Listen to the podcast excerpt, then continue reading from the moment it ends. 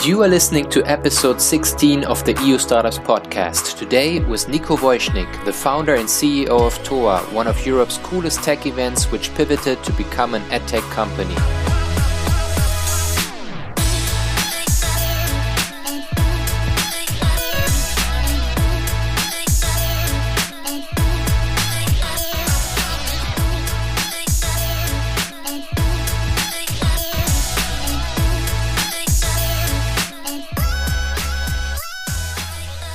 Hello, everyone, and welcome back to another episode of the EU Startups Podcast. First of all, sorry for the radio silence and for not publishing new podcast episodes for several weeks. We've been quite busy with the organization of our recent online edition of the EU Startup Summit, and we also just launched a new B2B media and events brand that is focused on travel industry trends, innovation, and travel startups. If you are interested in those topics, please make sure to go to futuretravel.com and to sign up up for our free weekly newsletter. But now, without further ado, let's jump right into our conversation with Niko.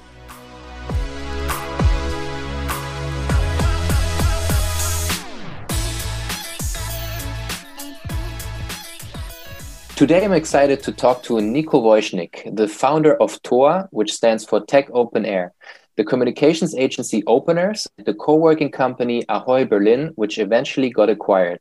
Today, we'll be mainly talking about TOA, which started out as a conference and trade show business and turned into an edutech company during the pandemic. Niko, thank you so much for taking the time and welcome to the EU Startups podcast. Thanks for having me. So to start off, um, for everyone who doesn't know yet what TOA is, could you give us a short introduction um, of how it all started?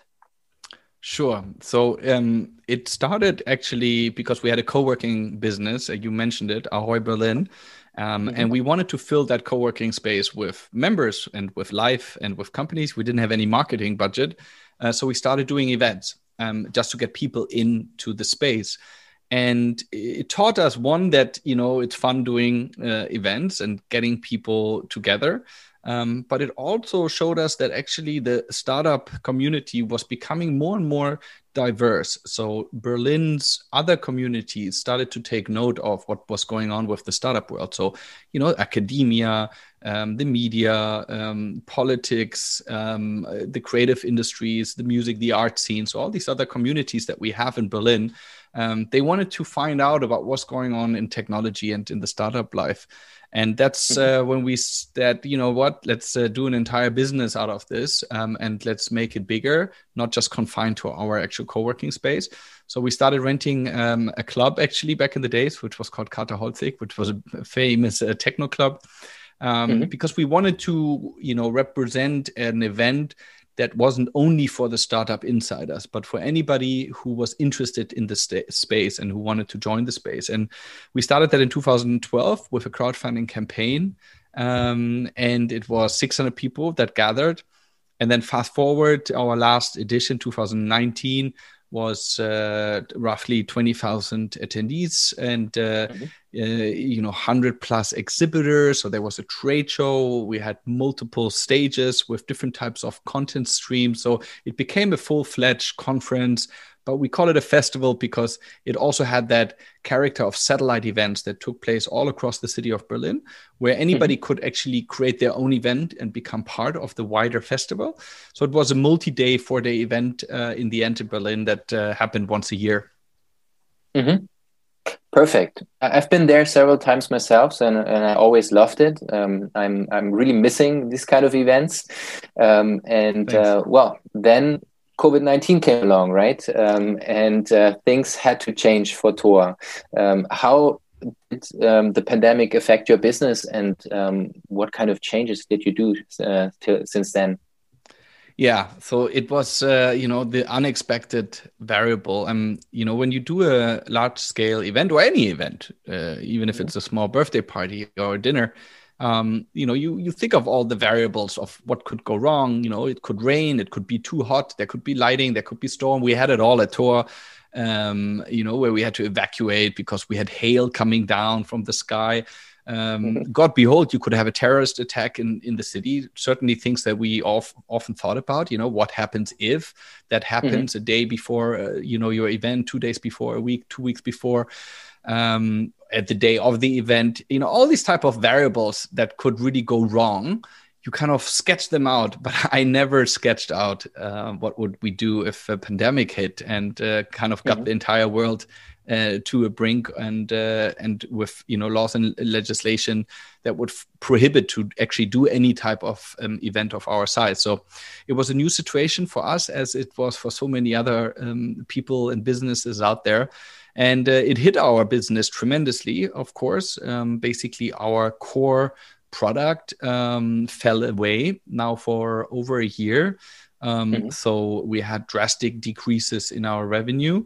Um, and uh, yeah, we had to think about like, uh, what will the future of TOA look like? Will it will it be us just waiting it out until events are back allowed again, um, mm-hmm. or will we actually create new products um, that meet the demands, the needs of our um, attendees? Can we build something?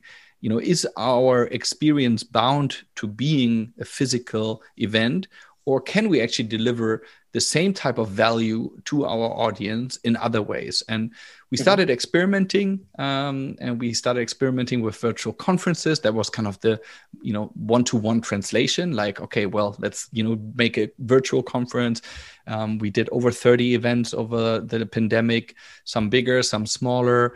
Um, some were focused on inspiration others were focused on learning and doing like our skill exchange programs um, some were focused on meet and greet, so really the networking component where we would do mm-hmm. meetups um, that were all taking place virtual. So we did a lot of experiments, um, and uh, we found out, you know, for our business that um, the engagement was actually very high um, of the audience. So people certainly liked these type of events. We also got very high net promoter score ratings. Um, in fact, the highest we ever gotten um, on some of our virtual gatherings.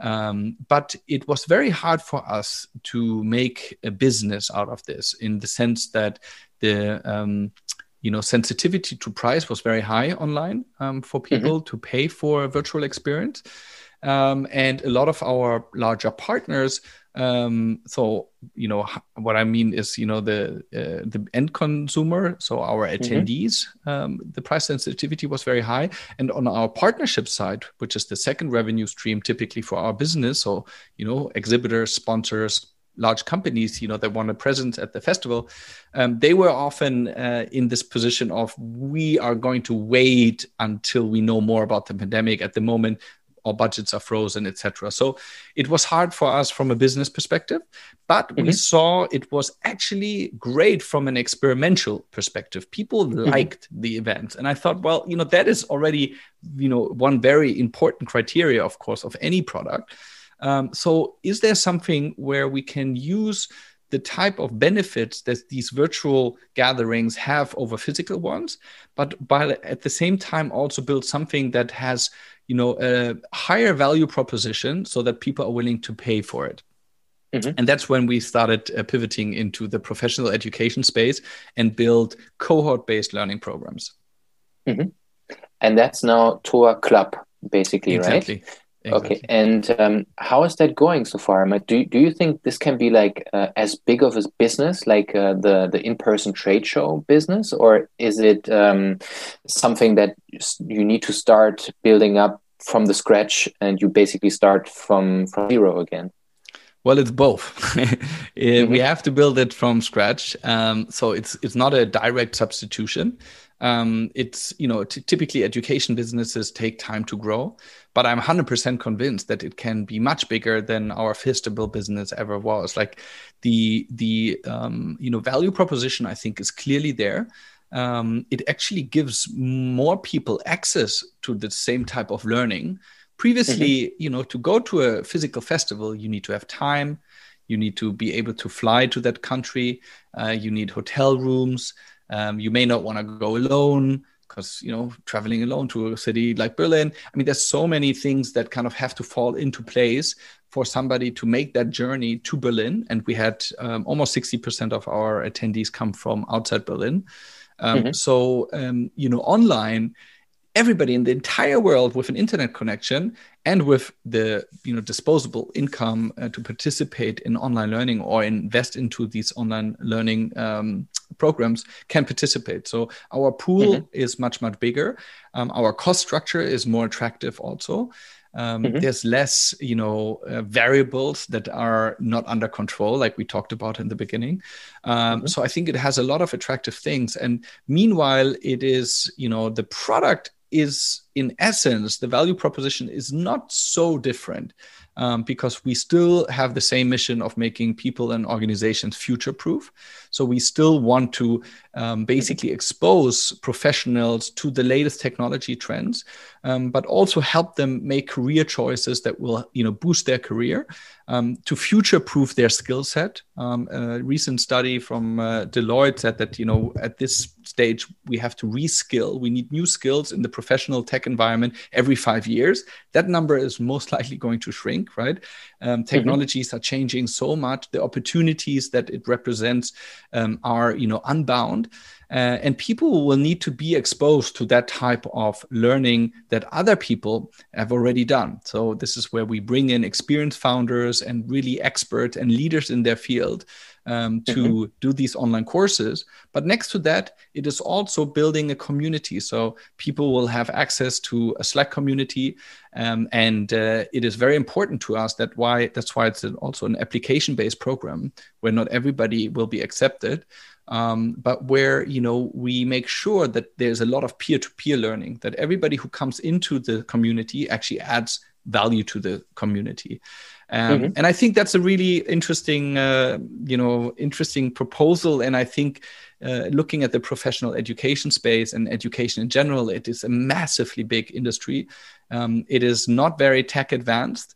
Um, I, there's a lot of things wrong with that traditional industry. Um, mm-hmm. It's obviously you know very different from market to market. But I personally uh, started my career actually in education. I was uh, working three years at a company producing materials for teachers um, mm-hmm. educational materials, um, still very offline, old school. Um, so it's always been a sector that fascinated me, um, and uh, I think it is one of the most important things that I can, you know, dedicate my time to, um, which is to help mm-hmm. people um, really set themselves up for a good professional future.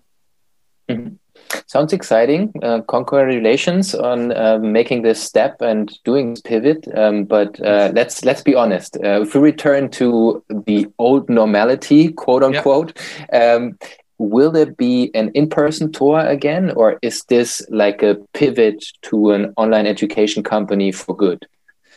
I think there. I think there will be. Um, I I think there. Um, you know, I have a feeling like it will be a complementary product to our online educational programs. So they mm-hmm. will be at the focus and center stage of our business.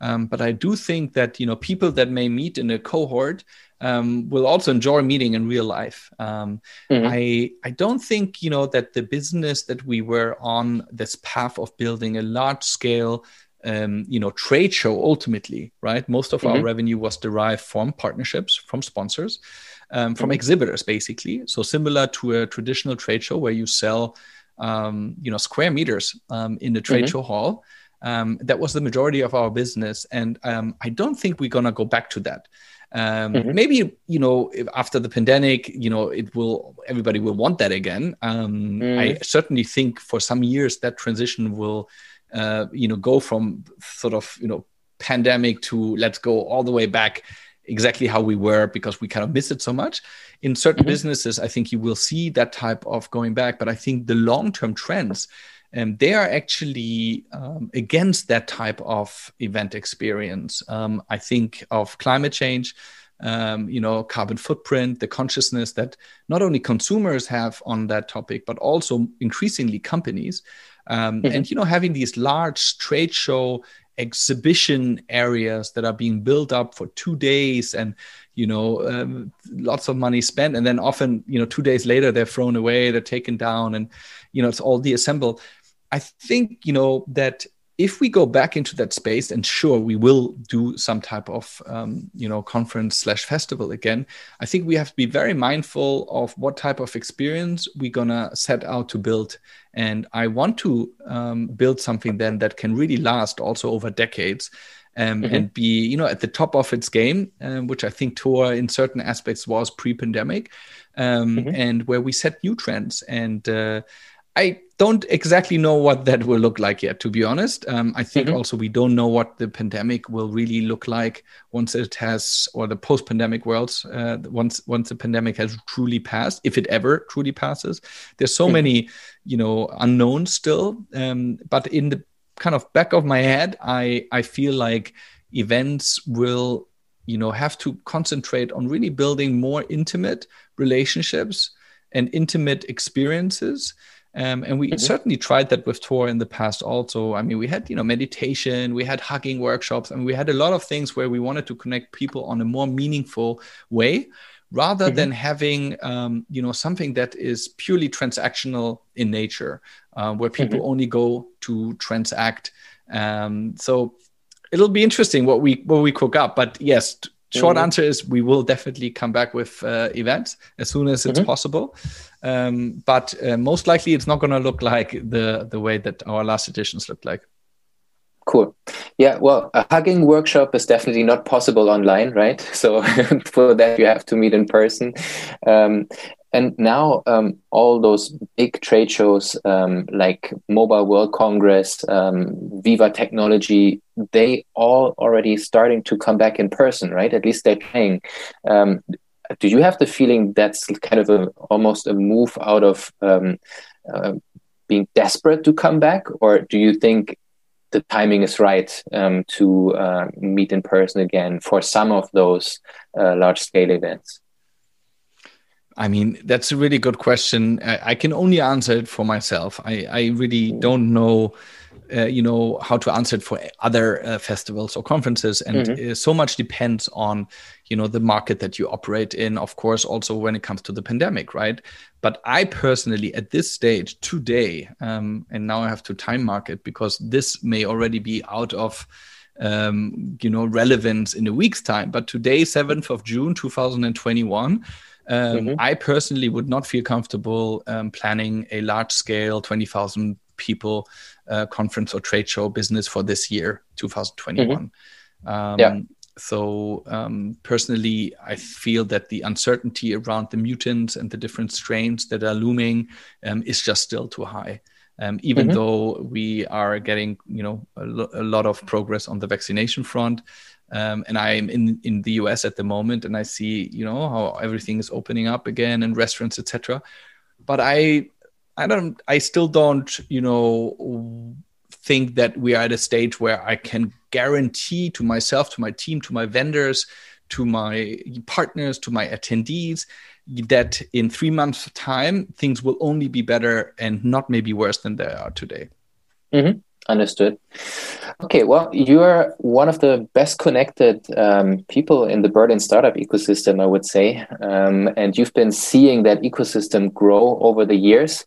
Um, and if we think about the importance of um, startup and tech events and their impact on the startup ecosystem, um, how fundamental would you say are startup events really for the tech ecosystem? Um, and do they have an impact on how those ecosystems develop? Or would you say that startup ecosystems are just fine without um, events like uh, TOA and, and Web Summit and others? Yeah, that's a good question. I mean, mm. I would say that um, if I thought that we didn't have an impact, you know, I wouldn't do it, and and I would not have. Mm -hmm. uh, you know spend uh, so much time and resources on uh, on creating that. Can i prove it? Probably only anecdotally um, you know because um, it is difficult to track the performance or the impact of an event like this. I mean sure you could look at you know south by southwest you know publishes a number of you know all the money that was spent doing south by southwest in travel in hotels and accommodation and that's you know gdp impact to the city sure we mm-hmm. could you know do a study like this on on TOA in berlin and come up with some you know figure of you know how many millions of additional spending that came into the city from all the you know visitors um, that mm-hmm. came to TOA. That's one number, but it's also very abstract, um, to be honest. And to your question, it's you know, I think more, you know, like what is the impact on the actual startup and tech ecosystem? Maybe not so mm-hmm. much on the wider, you know, city GDP and and ecosystem. And I yeah. think um, I can only answer it anecdotally, and that already for me is inspiring in many ways. So often people come to me, and they, you know, I mean, I give you only real world examples now. You know, one person comes to me and says, "I can't believe when I saw the talk from the Ethereum co-founder Gavin Woods." Uh, before they had even launched Ethereum, I started buying it immediately. It came out, and basically now I'm rich and I am mm. almost semi-retired. You know, thanks to TOA. Thank you, and. I get a hug.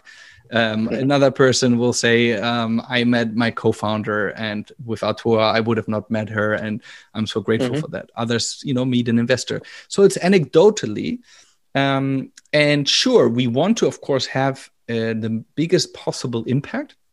Mm-hmm. But it is hard to really measure. But these anecdotes um, are also for me and for the team, I think, a big fuel to put a lot of energy in it. And there's the saying that we we uh, like a tour. It's by an artist called Sarah Nu, I think, where she says, if you uh, only inspire one person, you already have changed the world. You know, mm-hmm. and and that's kind of how how I think we also see it. Um, it's just events have that you know type of you know magical experience that is very difficult to engineer always for everybody right mm-hmm. if we have you know 1000 people in a room listening to a talk you know who knows how many of those are on their phone because they're not that interested others are tired and you know it's the last talk of the day and they can't concentrate anymore but then there's mm. some that are really touched by the talk and that may never forget that talk in their entire life right mm-hmm. and that may actually um, have a big impact into their lives into how they make decisions and mm-hmm. it's just hard to measure but i think events uh, certainly create that type of magic because i, I see it in myself uh, when i go to mm-hmm. events um, that I often uh, have these type of uh, moments, and uh, and that's why I also do think we will uh, definitely come back with physical uh, events in the in the future. Mm-hmm. Understood. Okay. Um, you also co-founded uh, or founded a co-working company called Ahoy Berlin. We were mentioned it uh, earlier. Mm-hmm. This was acquired by Knotel uh, or Knotel, which became a paper value unicorn and unfortunately uh, had to shut down during COVID-19. Um, but that's not what I want to discuss with you. I'm just curious because also you have some background in co-working. And so what is your take on the future of work um, and um, where we're heading? Like, um, do you think like this this remote work home office um, will um, go on even beyond the pandemic? Is there some fundamental change uh, that has um, been initiated by the pandemic? Or do you think actually not so much will change after things go back to quote unquote the old normal I think um, I think we will see a lasting change for sure. Mm-hmm. Um, I do think that you know it will not look like the way it's looking you know at the moment or in the height of the pandemic with everybody at home and you know nobody needs an office anymore. Um, but I do think that uh, you know companies that want to attract the best talent will have to uh, leave it open to the talent where they will work. Um, ultimately, mm-hmm. I think this is where we're going to be headed. Um, and some will want to work at an office. Um, in my team, there's some that really don't like to work at home, and others mm-hmm. really like working at home.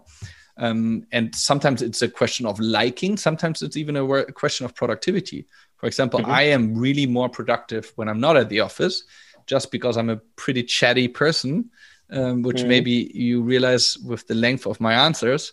Um, so if I go to the office, uh, you know, I, I get distracted a lot and I, you know, talk with the team a lot. And often I, it's the end of the day and I'm like, oh my God, I, I haven't really done any real work. Like I have to go back to my mm. laptop, like there's all these emails, etc. So, you know, and, at home I can totally concentrate and, and just churn out work. So for me, probably a combination would be perfect, you know, two days mm-hmm. a week in the office, three days uh, at home or vice versa Um, and I think that's the type of flexibility that um, is lasting um, for really all the big companies, maybe except for banks who have already made announcements, some of them that they want everybody back at the office. But I think mm-hmm. Um, for you know tech companies specifically, but I think also more and more of the traditional companies will approach this um, as very flexible because also again similar to what we do with club your pool becomes much larger also right the talent mm-hmm. pool i mean silicon valley you know berlin i'm sure we will see similar issues around you know finding good talent as we have more and more large companies um, that are yeah. soaking up all the talent so it's also just you know the sensible thing to do to uh, look for people all across the world um, who can work uh, remotely mm-hmm. Makes sense. Cool. And then you're also an uh, business angel um, and investing in early stage companies. And I read online somewhere recently that you're currently raising your first fund. Um, what kind of startups are you most excited about these days? And how is the fundraising process going? Yeah, it's. I mean, I it's it's. I don't have like a very narrow thesis for the type of companies um, I invest um, it's mm-hmm. pretty broad. It's it's really like I look at companies that I think you know will make the world better in in some form or another, and that sounds very broad and kind of cliche and stereotypical. Um, and you could say that you know most companies do, sure, but I think some have it more close to the mission of their company than others. Um, mm-hmm. and those are the companies that I get most excited about, right? Um, and you know, then you have all the other kind of investor things that you of course look at like how big is the potential market size and uh, you know how's the team which is obviously super important. Um, but um, yeah i think uh, yeah you know i've only done a few investments now and i've done it totally without a thesis uh, mm-hmm. and then uh, if you look at the type of companies that it be, it started to look like okay there's actually quite a lot of you know companies in the education space. And i think it's just natural for me. I'm just drawn to these type of businesses. Um, i think it's also an industry that now is finally ripe for disruption. One of the mm-hmm. last right? We're seeing healthcare now. We're seeing you know fintech became was earlier than than healthcare, um, and education hasn't really been as disrupted as these other you know industries uh, um, that that were affected by technology first. But I think it's an interesting space, and in terms of fundraising, um, I'm just starting. It's going to be an AngelList fund, so um, mm-hmm. it's something you know where. Um, basically, I can make use of the type of opportunities that I see, um, mm-hmm. which are you know passing through kind of the TOA network, um, and for LPs, people investing in the fund, um, just being able to access those opportunities um, through a fund that is entirely managed in terms of back office and administration by technology by the AngelList platform. Mm-hmm. Makes sense. And for all the impact driven or edutech startup founders uh, who are currently listening and would like to get your attention as potential investor, what's what's the best way to reach you? Um, how can they get your um, attention? Uh, Niko, N-I-K-O at toa dot Berlin. Perfect. Okay. Well, thank you so much for your time, Niko. It was great talking to you. Thanks for joining us. Thank you. Cool.